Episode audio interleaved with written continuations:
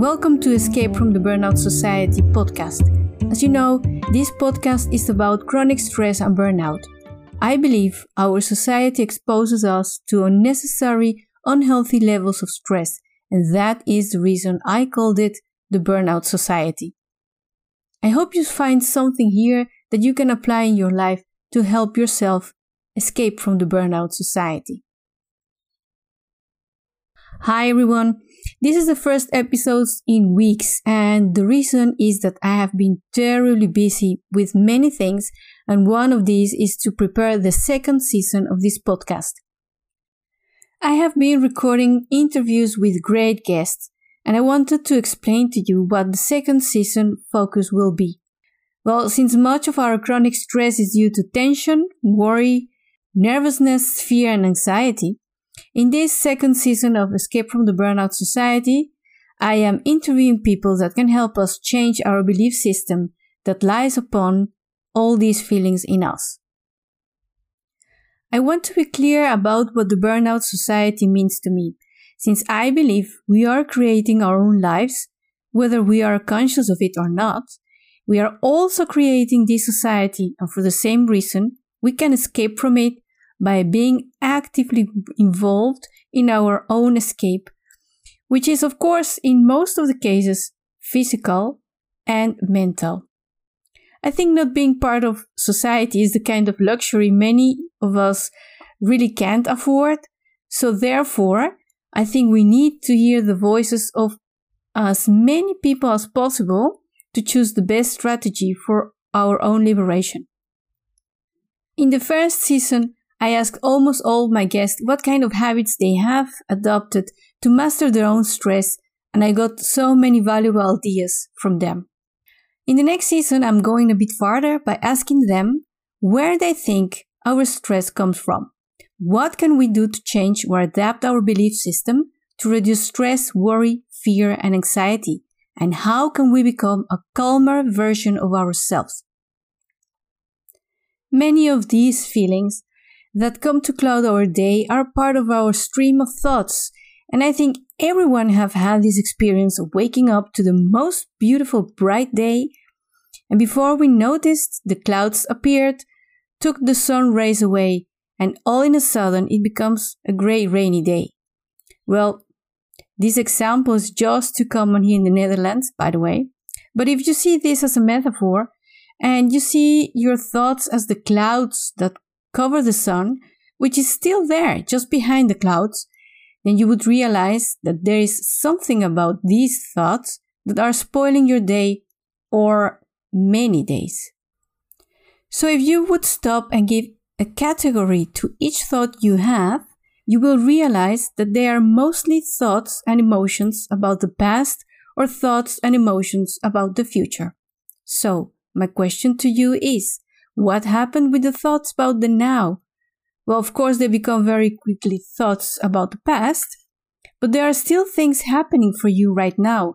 And my second question for you is How do you feel about these thoughts? Could you be able not to turn them into clouds and let the sun just shine for a while? So, this is one of the metaphors I learned to use to relax and clear the mental clouds so I can enjoy of this inner sunshine for as long as I can stop thinking about the past or the future.